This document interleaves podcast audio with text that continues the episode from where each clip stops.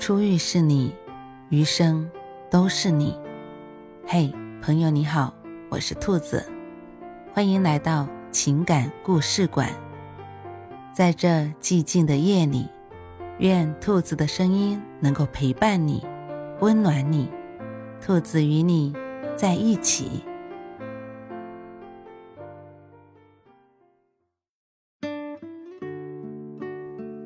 当一个人不联系你，也不拉黑你，原因只有一个。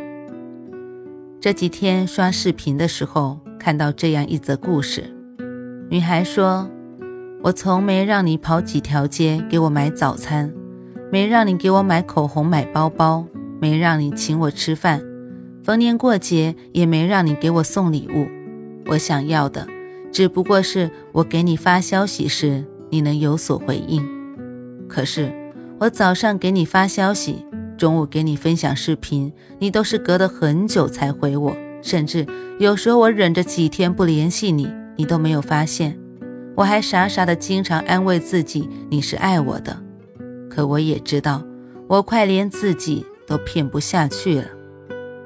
我们的这段关系，如果我停止主动，也就结束了吧。女孩的故事让我特别的有感触。在这段感情里，他实在是太懂事了，懂事的让人心疼。可感情的世界里，你再懂事，再委屈自己，并不能换来被爱和被珍惜。你可能不知道，当你忍住不联系一个人的时候，对方或许在庆幸你没有打扰他。我们总一厢情愿地以为不主动会错过，可在对方眼里却是解脱。他不找你，是因为他不想找你；而你不找他，却是因为你在强撑。跟一个不爱你的人比心狠是没有胜算的。是细节不够伤人，还是他敷衍不够明显呢？从他不回你的聊天记录里，从他忽略你、无视你的日日夜夜里，从他从未曾为你做任何事情的言行里，其实。都是他不爱你的证明啊！作家张浩晨也曾经说过，当他不在乎你，你故意出现在他身边是没有用的，你送他的糖是不甜的。是啊，有的人就像一块冰，不是你捂不热，而是能捂热的人不是你。你要记住，人生没有什么是不能放下，也没有什么是真的放不下的，所以。答应我，学会及时止损，好吗？很喜欢一段话：好起来的从来不是生活，而是你自己。坦然面对，欣然接受，就是自己成长的开始。是啊，你也是时候该逼自己好起来了，去接受不属于自己的人和事，去面对不被爱的事实。许多年后。当你真的长大了，你就会发现，人间的事往往如此。当时让你痛不欲生的，几年之后也不过是一场过眼云烟。就像好友小深圳，如今在提及前任，他已经可以面不改色，像讲一个笑话一样。他说，他和前任恋爱的时候，做过最多的事就是原谅对方，原谅对方每次约会迟到。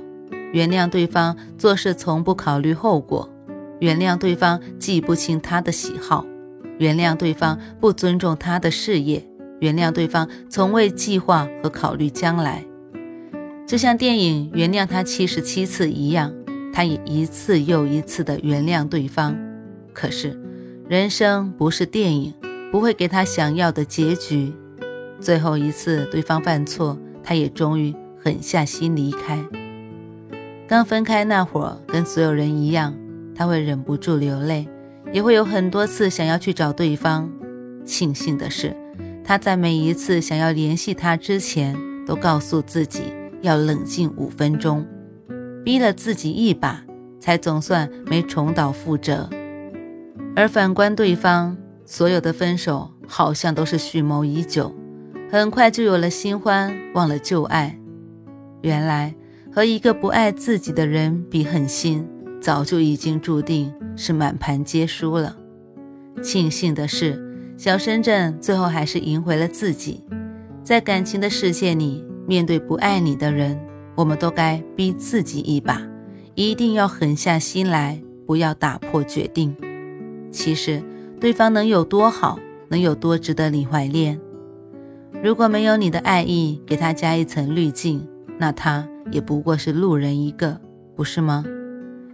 如果说前九十九步的容忍、退让是爱的话，那最后的一步选择狠心放手，就是你留给自己最后的尊严。